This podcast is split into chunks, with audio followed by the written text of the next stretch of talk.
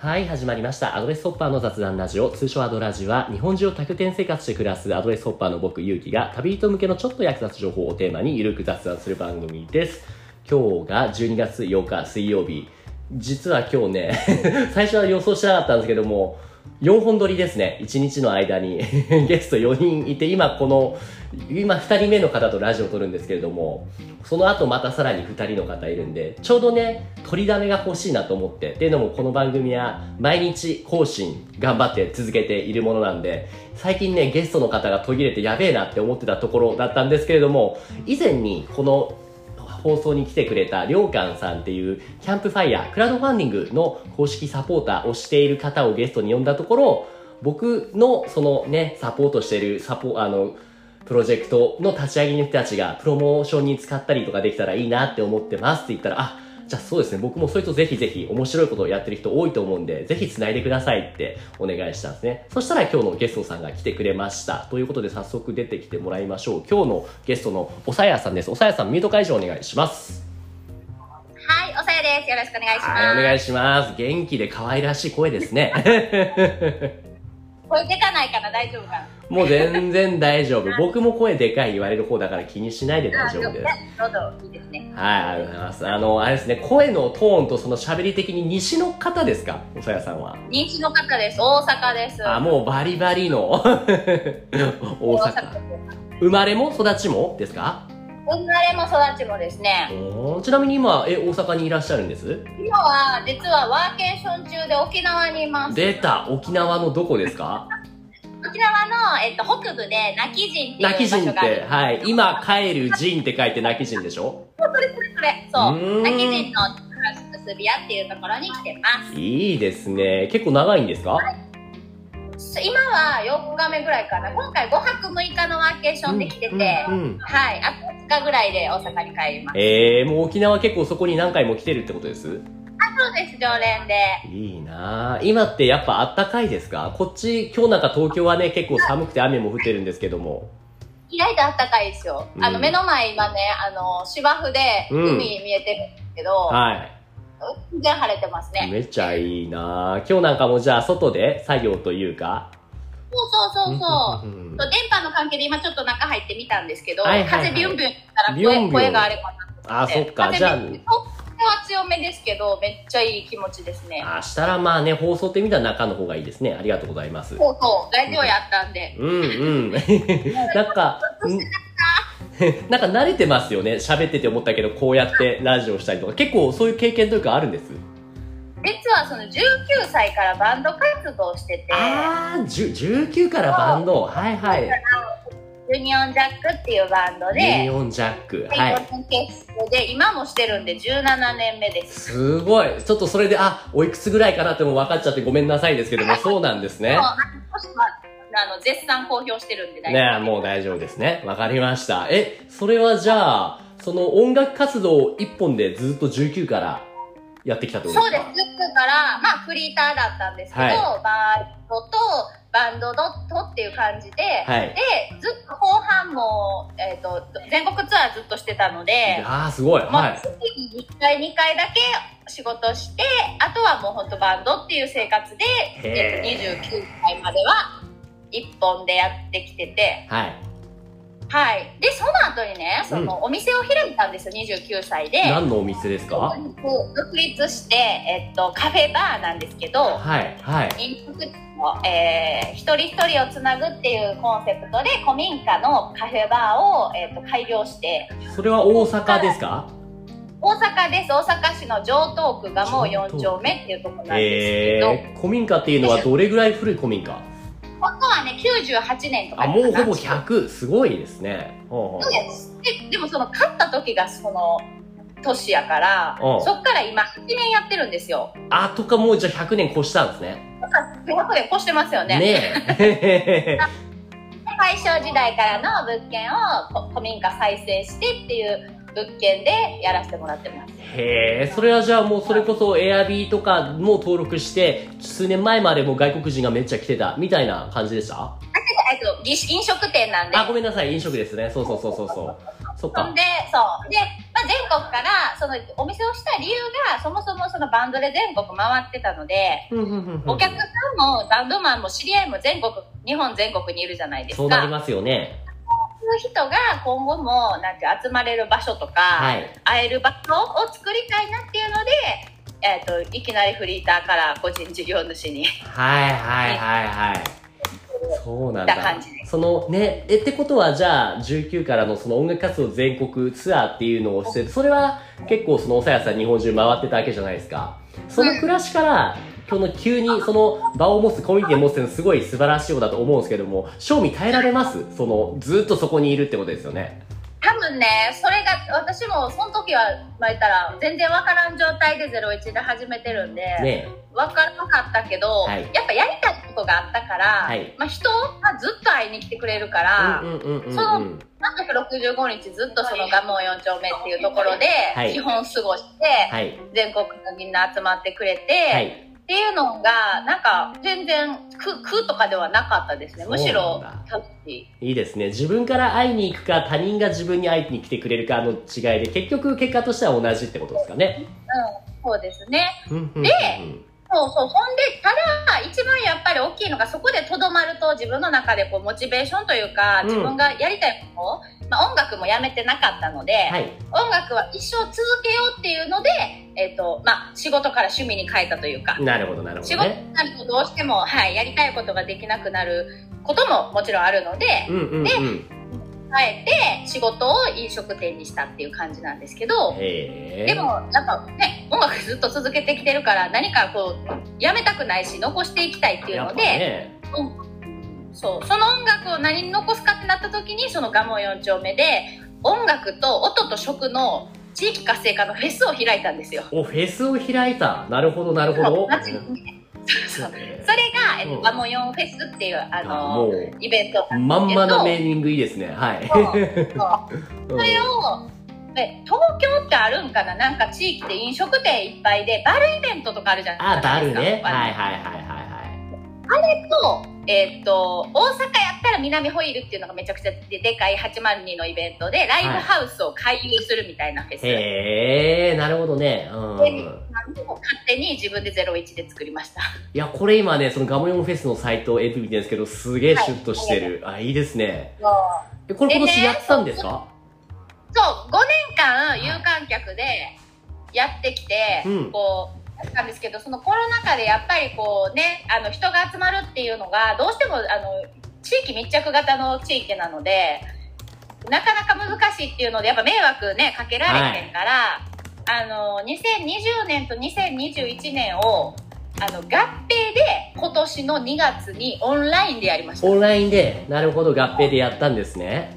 YouTube ね今も配信 YouTube でされてると思うんですけど、うんうんうんうん、YouTube で作って1週間100組がバラバラでいろんな会場で出るす。ごい。なるほど。日曜日おでん屋でやってみたいな、うんうんうん、で火曜日子供でやって中華料理屋でやって水曜日みたいなそういうのでなんていうの、飲食店で6人ぐらいが出て、うん、うんうんほんで、お客さんは家で見るっていうのやったら、演者もね、言ったらそんな密ならんし。うんうんうんうん。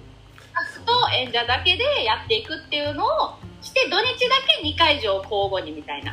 ああ、いいっすね。すごいすごい。みんな家で楽しめるみたいなのを思いついて。ねね、うんうんうん。オンラインでってね、どうぞどうぞ、なんでうん。なんてごめんなさい。どうぞどうぞ。そう区切っちゃって。あ、うん、完全無料で、うん、あの普段も完全無料でやってたので地域再生っていうの、うん、創生っていうので、うんうん、そうそう。だからまあ今回オンラインも無料でやってもうね集まるお金は、まあ、それこそ自己資金でやって、うん、あの投げ銭にしたんですけど結果的に皆さん求めていたってことで、トントンにまたって なるほど。そのオンラインでフェスってね最初はこれで本当みんな盛り上がるのかって不安に思うこともあるかと思うんですよね。やっぱ生がいいからね音楽は。それはまあね僕自身もねもともとはそうツアーガイドとしてね東京秋葉原でガイドをしているしていたんですよ。でもコロナになったからそれをねオンラインの体験ツアーっていうことで切り替えてオンラインで人を楽しませるっていうことを今はやってるんですよ。最初はだからやっぱそのね生で見るからいいっていうのは思うじゃないですかでもね、そうかといってオンラインがダメかというとそうでもないんですよね。オンラインだからこそできること、メリットっていうのもあると思うし。ううんうんうん。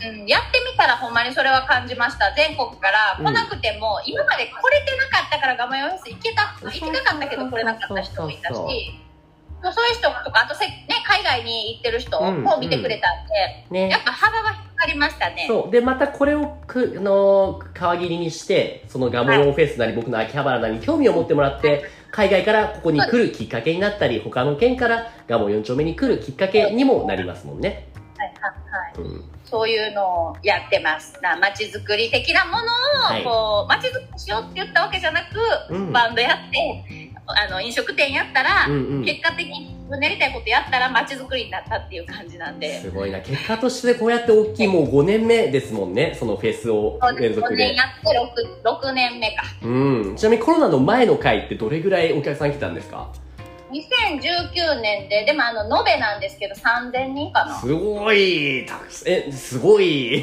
じゃあもうそこにそんな普段たくさん人来ないようなところにうわってくるわけですよねガムヨンってあの、うん、京大阪で京橋っていう、まあ、繁華街が有名なとこあってそれの1個隣の駅なんですよ、はい、あじゃあなるほど。じゃあ隣に人はたくさんいるんですね。そうそうそう。で隣そのガムヨン自体はもともと住んでる人しかいないような下町で、はい、飲食店がその古民家再生っていうのがすごくにぎわってる地域で、はいはいはい、そのこの近人口密集地全国第4位なんですよ。えー、密集してんの？ここ。確かに隣に京橋があるからそこに人多いし、このガモ4丁目も行ってみたらベッドタウンみたいな感じですか？あ、そうそう、ベッドタウン。いいあの来る人じゃなくて住んでる人が全国第4位で。うんうん、へえ。そう1位2位3位は東京なんですよね、うんうんうん、荒川区が3位でした。じゃあ大阪の中で一番密集してるってことですかここは。そういうこと。で下町で古民家もやけど、うんうん、あの商店街も商店がちゃんと残っててみたいな。あじゃあ結構需要と供給というかね需要が結構多いんじゃないですかね。その人がこういうとこがあったりこういう祭りがあったらいいみたいなね。そうだからチェーン店がない全然ねあの多くない街なんですよ。あないんだ。スーパー玉でとかないっすか？あ一応ちょっと離れたらあるんですけど、はい、まあ母母数というか、はい、もう個人店が圧倒的に個人店の飲食店だけでも500とかはあります、うんうん、へえじゃあその古き良き感じの下町の雰囲気が残っている密集地それが蒲生なんですね。そうそういう人たちと私たちみたいなこう10年20年で新しい古民家を再生したりとか、うん、あの借りたりしたあの若い層が一緒になって何かをしようって盛り上げてる街って感じです。ああまさにそういう動きがそのおさやさん以外にもこういうことを起こそうってしてる若者が結構多いってことですね。うん、そうですそうです。そのうちの一人にあのおお邪魔させてもろたって感じです。なるほど素晴らしいですね。なるほど。え、じゃあそうやってその、今はその、あ、今、今はあれですよね。沖縄にいるけれども、普段はその、えっ、ー、と、紬屋さんでしたっけ？あ、ガモヨン。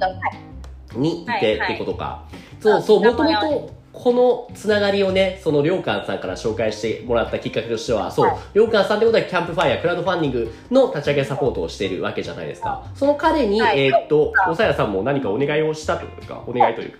えっとね、りょうかんとの出会いは私、シェアハウスで出会ってて。あ、そうなんだ。はいはいはい。そうで、それが、あの、まあ、絆屋シェアハウスっていう関東と大阪に、関西にもあるシェアハウスで、はい、そこで出会ったんですけど、はい、あの、そのシェアハウスに私も暮らしてて、はいうん、でそのなんかそこで出会ったんやけどその前にね私そもそもあの旅好きとかじゃないんですよ実は。旅好きそうな感じするけどそうなんですか？29でおお店開いてから30に初めて一人旅行ったんですよ。ええー、まあまあね。と旅行とかそういう旅行しかしたことないしホテルとか旅館しか泊まったことにあった私が、はいえーと、30に初めて、あのー、日本一周してた女の子がいて、うん、それが友達やったんでゲストハウスと楽しいよって言って「おさや多分行ったら会うから行ってみ」って言われて、うんうんうん、北海道のゲストハウスに泊まりに行ったんですよ。それが一人旅のきっかけで、はい、ゲストハウスってすげえみたいな。何やそれってなって、はい、そもそもそういう認識が今まではおさやさんの中になかったと。もう。ただあの6年前7もっとか8年前とかってあのゲストハウスの今のアドレスホッパーって言葉もなかったし。ないですよね。あの多拠点生活って言葉まだ流行る前だったので、ね、日本一周してる人もそんなに多くはなくて、うんうん。学生の頃ヒッチハイクしたことあるよとか、あと、えっ、ー、と、老後、あの、退職後に、はい、あの、うん、あの、日本一周してみたとか、そういう人がやっぱ多い時代に、はい、その女の子はこう、流行ってない時期にしたしてたので、はい、それを見て、行ってみて、私も。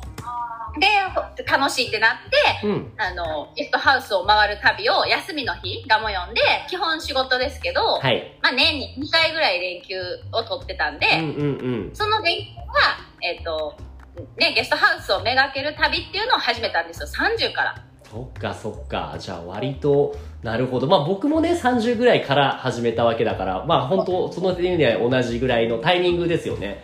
でも、ね、今までそうか、そういったシェアハウスに住むっていうこともなかったってことなんですよね。ないし、で、はい、なんかそう、ゲストハウスの文化で出会って、うんうんうん、そういう、まあ沖縄でいうユンタクっていう文化で、みんなで飲み会するみたいな、ご飯食べるっていうのがすごく良くて、で、私その時にゲストハウスを次の目標としてゲストハウスを開業しようって決めてたんですよ、その時から。自分で始めたいと思ったんですね。あそう。で7年前ぐらいかなに始めていってからゲストハウスをオープンしようっていうのをこう考えながら生活をしててずっと。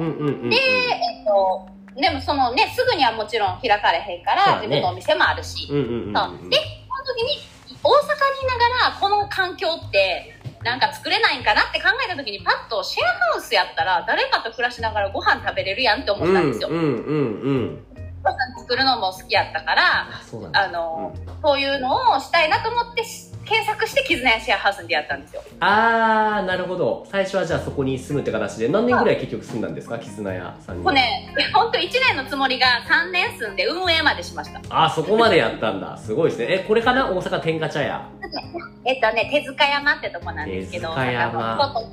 こで、えー、これか、うん、本と旅とコーヒーとっていうのがテーマのとこなんですけどそれでうん。家賃安くないですか？一番低いところで2万7000円って書いてあるけどあドミトリーか。そこだけ基本、うん、基本料金入るんででも4万円切るぐらいで、ね、え。っと、ドミトリー詰めて私は個室で6万円で住んでたんですけど、ここがなんかあのなんていうんやろうな。そのそもそも安いから住むとか、うん、あのいうあこれ私の作ったご飯です。えめっちゃ見 栄えめっちゃ映えてる。すみません画面見れないと思うんですけど聞いてる人は。でもすごいすごい。そうなんだで、まあ、そういう人は受け入れてなくて、コミュニティ型っていう言葉がもう本当に合うような、はい。あの、人と人の関係を本当に大事にしたシェアハウスで、うん、もう入居そこが大事っていう感じなんです。全然誰も、誰でも入れなくて。うんうんうんうん。そこで私一人目入ったんですよ、ここできた時に。あ、もうじゃあオープニングメンバーだったんですね。そう、そっからまあね、そう、ゲストハウスもしたいっていうのも自分の中であったからやっぱコミュニティも学びたかったしっていうのがあったんですけど、はい、なんかこう声かけていただいてオーナーさんにで結局そのコミュニティマネージャーっていうその運営のメンバーにもなって、うん、楽しくて3年いて。すごい、うん、で3年行った時にこうもう整ってくるじゃないですか。その自分の中でゲストハウスやりたいとかいう目標というかがちょうど整った去年で、ほう。去年、ね、で、去年整ったからシェアハウスも出て、はい。えっ、ー、と、アドレスホッパーになったんですよ、ここでついに。アドレスホッパーになった。なんかサービス使ってたんですか？そのとアドレスとか使ったりしました？あ、実はそれが日本一周に出たんですよ、36歳で。日本一周に出た。ツアーではなくて。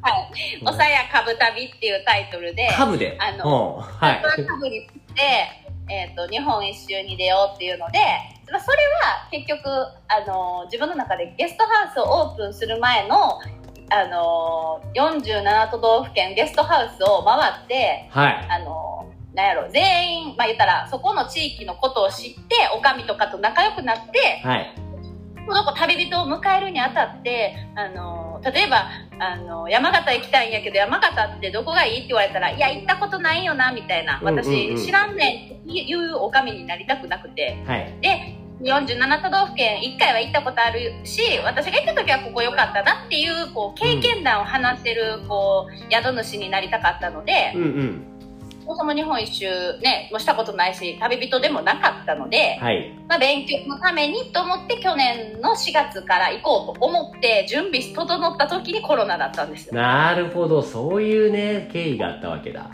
そうだからまあいろいろねすぐ出れなくて8月から、えっと、ちょっと遅くして九州と沖縄だけ回ろうと思って、うん、ああなるほどなるほど先にそう分割しようと思って回ったのが去年なんですけど去年の8月。なるほどなるほど。8910って回ってて、はい、でそのゲストハウスに泊まるのと、あの、人、連泊をしない、うんうん、ほんで個人事業の、あの、飲食店しか行かないみたいな、タスクをこう、中で、コロナ禍の中で、あの、やれるタスクを決めたんですよね、自分の中で。連泊をしないって、だって、え、2泊しないってことですよね。2泊しせずに一つでも多くの宿に行き、すごいな。コンビニにも寄らず、はい、全部コーヒー屋さんとかカフェとか個人事業のお店にお金を使うみたいな。ので素敵。すごい。日本経済、ままあ、自分が事業やってるからけど経済回したかったんですよね。素敵、まあ、うん。でそういう人を見るときっと周りもこの重たい空気が変わると思って。うんうんうんうん。実際本当にそれであのーいや、閉めようとしてた宿がやるわって決めてくれたりとか。いやそういうのすごい嬉しいですよね。ちょっとでもね、後ろ、背中を押せたのかなって思うとね。そう、そう、この時期にゲストハウスなんてってやっぱり結構言われてたので、うんうん、いや、全然あのリスクじゃないですよみたいなもちろんねあの環境今は守らないといけないルールはあるけど、うんまあね、絶対に一生と2年後3年後いつか終わるからきっとねその時まで、うん、耐えれるこうね気持ちがあればっていう話をこうずっと毎日いろんな人と会ってか語ってました。そのなんか伝 伝道師ですね。大丈夫。アンバアンバサダー。で、あの、あで、アドレスパーもその時に知った言葉なんですけど、はい、長崎にいる時にハフに出会ったんですよね。ハフに出会った。ハフさんもね、素晴らしい。うんうんうん。で、えっと、2泊のやつだけ登録して、はいはいはいはいはい、でずっとあのそれ以外はもちろんあのおすすめ聞いたり自分で Google マップで探したりしながら、はい、えー、そうあの旅をしてて日本一周して、はい、であと5日で帰れるっていう福岡でちょっとあんまりにひどいあのタスクを決めすぎてたし1日100キロぐらい走ってたんですよ毎日。8時間。すごいな。すごいな。腰がおかしくなりそう。で夜この今のテンションで23時間誰かと話してで寝る前に必ず毎日投稿のノートを書いてたんですよ。いやすごいな。活動量が。絶対に絶対に欠かさずしてたら疲れてて、はい、車に後ろ突っ込んじゃって。え？はい、はい、でまあまあ事故して入院してっていう結構生死をさまよう事故をしまして。えー、すごいですね。それでどれぐらい結局入院したんですか？それね、えっと、入院は1週間で、そこからその旅で出会った友達が福岡にいたので、はい、なんか自宅療養というか、今すぐ大阪には帰れる状態じゃないと。まあ、まあまあね、あの、フェリーとか、うん、乗らなあかんし、バイクも壊れてるので、うんうんうん。らその旅で出会った人たちがみんな助けてくれて、はい。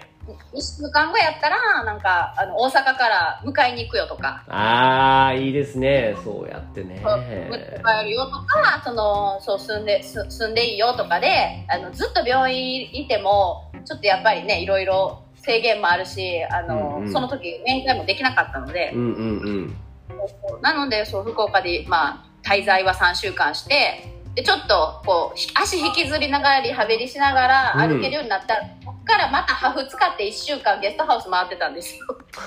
なんか懲りないって言ったら言い方悪いけども、懲りてないですね。だっているからね、そこに。まあね。そうですね。なんで、あの、帰ってきて無事。へえ。で、そっからはちょっとしばらくゆっくりしてて、ねうん、で、まあ、アドレスホッパーって言ったんですけど、その、そのシェアハウスは、出たのはその後で実質。その間は席を置かしてもらって家がそのままあったのでそこに。はい。帰ってちょっとゆっくりして次の4月から春になったらもう一回日本一周出るために足をこうあの怪我した足とかも整えて。なるほど。その春っていうのはその今年の4月ってことですよね。そのためにこう、準備をしてたらなんか本当にいろんなことがあって、うんうん、なんかこうあの、まあ、体のこととか、はい、あの家族のこととか、はい、いろんなことがあってちょっと到底大阪を今現在離れれないと。いう状況ができて、うん、でちょっと悩みながらいろいろ考えた時にこれはあのでも私ももう任せてるし次ゲストハウスオープンするしかなんていうやろ。今やろうとしてることがないわけじゃないですか。あそこで前倒しでゲストハウス開くっていうのを。そう考えたんですけどそもそもすぐに開こうっていうか大阪で開こうっていうのもちょっと考えてなくて。とりあえず47都道府県を達成後に移住先を探して、はい、そこに開こうと思ったんですよ。当初はね。でもまだ全県回ってないと。中断中やし大阪も離れられへんしってなって、ちょっと悩んでた時にまずよし会社にしようと思って法人化になったんですよ4月に。でこの株式会社紬屋さん。株式会社紬屋を4月1日にあの立てて設立して、はい。はい、でシェアハウスを開いたんですよ7月に自分で。今度開業というか自分自身の、でそれももう4丁目同じ地域でお店のすぐ近くに開いてそしたら家にいながらコミュニティ作って自分でなんかこう地域創生にこうつなげていけるあの、はい、ね人口人口をこう増やせるわけじゃないですか一時的にシェアハウスで。はいはいなんか田舎でやる田舎創生みたいなことを都会でやったって感じですね。うん、まあ確かに都会ですよね。都会、都会創生ですかね。うん。そうそう。都会、地域じゃないから。まあ地域か。地域創生ですね。なるほどね。そうそうで、してる間にパンと話が入ってきて、話というのはまさかの同じ上東区に、うん、あの、ずっと6年間やられてるゲストハウスが、まあ、閉業されるっていうので、受け継ぎ先を探してると。ああ、閉業しようとしていたゲストハウスが引き継ぎ先を探していた。そういうことなんですね。すごないですか？すごい、タイミング、タイミングよ。そのタイミングにまず話聞きに行って、はい、でその方とお話ししてたらやっぱ価値観とかそこもすごく人を大事にした宿で、うんうんうん、やっぱりさんも多かったし、うん、でその人の思いとかがこうやっぱ受け継がれる人っていうのはなんか思いある人がいいなって私も思って。そっかそっか。そこを買い取りたいとかなんかラッキーという感覚ではなく、うんうん、使命感？ここを人がいい人ならいいなっていうのが特にあって、うんうん、なるほど。やっぱ何人か手挙げはったみたいでやりたいっていう人、ね、うん、うん、その中でも私もやりたいですっていうのは伝えて、うんうんうんうん、これはもうね、まあ、私からしたらちょっとあの言い過ぎかもしれませんけどやっぱ上東区の、はい。あのね、活性化をずっと、まあ、8年ですけどやってきた身として私が多分上東区を一番こう愛してるみたいな。上東区愛一番あるっていうね。そうそう同じ上東区でしかもゲストハウスやろうとしてて、はい、なると私があの一番こういい形で思い持ってできるんじゃないかっていう,、こう変な自信があって。うーんもうねそれだけのね、まあ、自負があると。でも間違いないと思いますけどね。あはい。で、うん、とりあえずそれをめちゃくちゃ考えて、うん、えー、結果的にえー、選んでいただきました。なるほど。でも選んでもらったってでも、それでもね、先立つものがなかったら、いきなり改良ってできないじゃないですか。はいはいはい。そこでこれですか？クラウドファンディング？そうです。クラウドファンディングを先月かから始めちゃいました、はい、それっていうのも最初から結構前々から決めてた、考えたことなんですそれとも急に例えば良寛さんみたいな人と出会ったから、じゃあやってみっかみたいな。良寛はもともと出会ってたので、ただクラウドファンディングって、本当にいろいろ資金集めとか、はい、えっと、広告とか、いろんな、あの使い方があると思うんですけど、私の中でやっぱり広告になるっていうところと、ファンを作るっていうところが、こう、メインに思ってて。なるほど。うん、でこのもう開業資金っていうのは全部もう自己資金でもあの払ってあるので資金集めでは確実にないんですよ。ああなるほど。どちらかっていうとそのもうその今言った広告広めるためのってことですね、うん、であのね、全国回ってた時もそうやけどやっぱりこの人の夢を応援するっていうこのエネルギーって絶対に人にこう伝わっていくと思って。伝播しますねはい、でそれを伝える手段としてやっぱクラウドファンディングってすごくいいなっては思ってたんですよね。はいはいはいはいはい。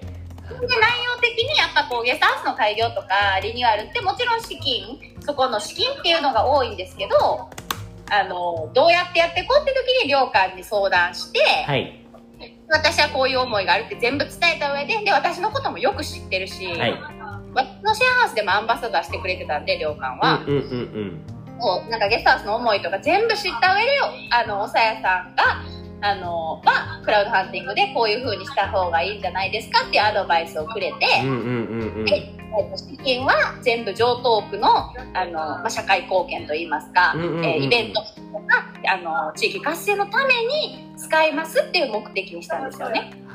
結果その方がきっと集まりそうですよね。うん、そうですね。だからそのお金を、でもただ、やっぱ100万円達成は、えっとね、2日で50%いって。すごいですよね。目標金額が100万円でしたよね。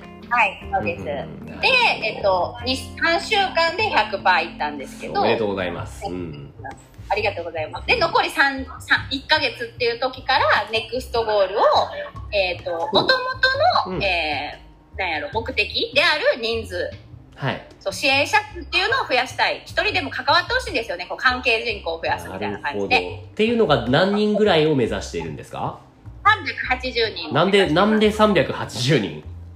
おさやって038って書いてああ、なるほどね。なるほどね。038。800、830人じゃダメなんですか？本当はそこ行きたいんですけどね。じゃあ、ネクストネクストゴールはね。はい、これはちょっと本当にやばいですね。ねえ。でも今の時点ですでにね、これ見ると242人。だからもう60%ぐらいは達成してるわけですよね。そうですね。あと100人ちょっとぐらいかな。ねねすごいですね、はい、あとどれぐらいでしたっけ？期間で言うと。今がこれが10月 ,10 月8日なので。ごめんなさい。えっと？20日ちょっとぐらいあると思います、はいはい、20日ちょっとぐらい。いやいけるんじゃないですか？とか言って適当なことを僕は言ってしまうけども、はい、うん、あまあそのためもあってでこれやっぱりいろんな人が支援してくれて、はい、で去年日本一周で出会った人も何十もう30人40人。新しく出会ったばっかりの人もやしそういうシェアハウス関係者バンドの古い仲間うん、本当にこうコミュニティがちょっとさっきもいっぱい言ったけど、うんうん、いっぱい多いので、うんうん、あのライブ仲間もガモヨンフェス仲間もみんなこう支援してくれてるからで宿始めたらどうしても私大阪からしばらくはこうがっつり動けないじゃないですか、はい、で那須川にまた戻るので。うんうんうんうん。ってなった時に沖縄の皆さんゲストハウスの皆さんもたくさん支援してくれて、はい、お礼のために、えー、沖縄に来ました。なるほどね、はい、でもまあねおさやさんの場合僕もまだ会ってね10分20分しか話してないですけどもかなり人を引きつけるというかすごい好奇心旺盛だしで実際に行動力もえげつないからその中で出会った人たちがきっとこの240人の中にたくさん含まれているんですよね、はい。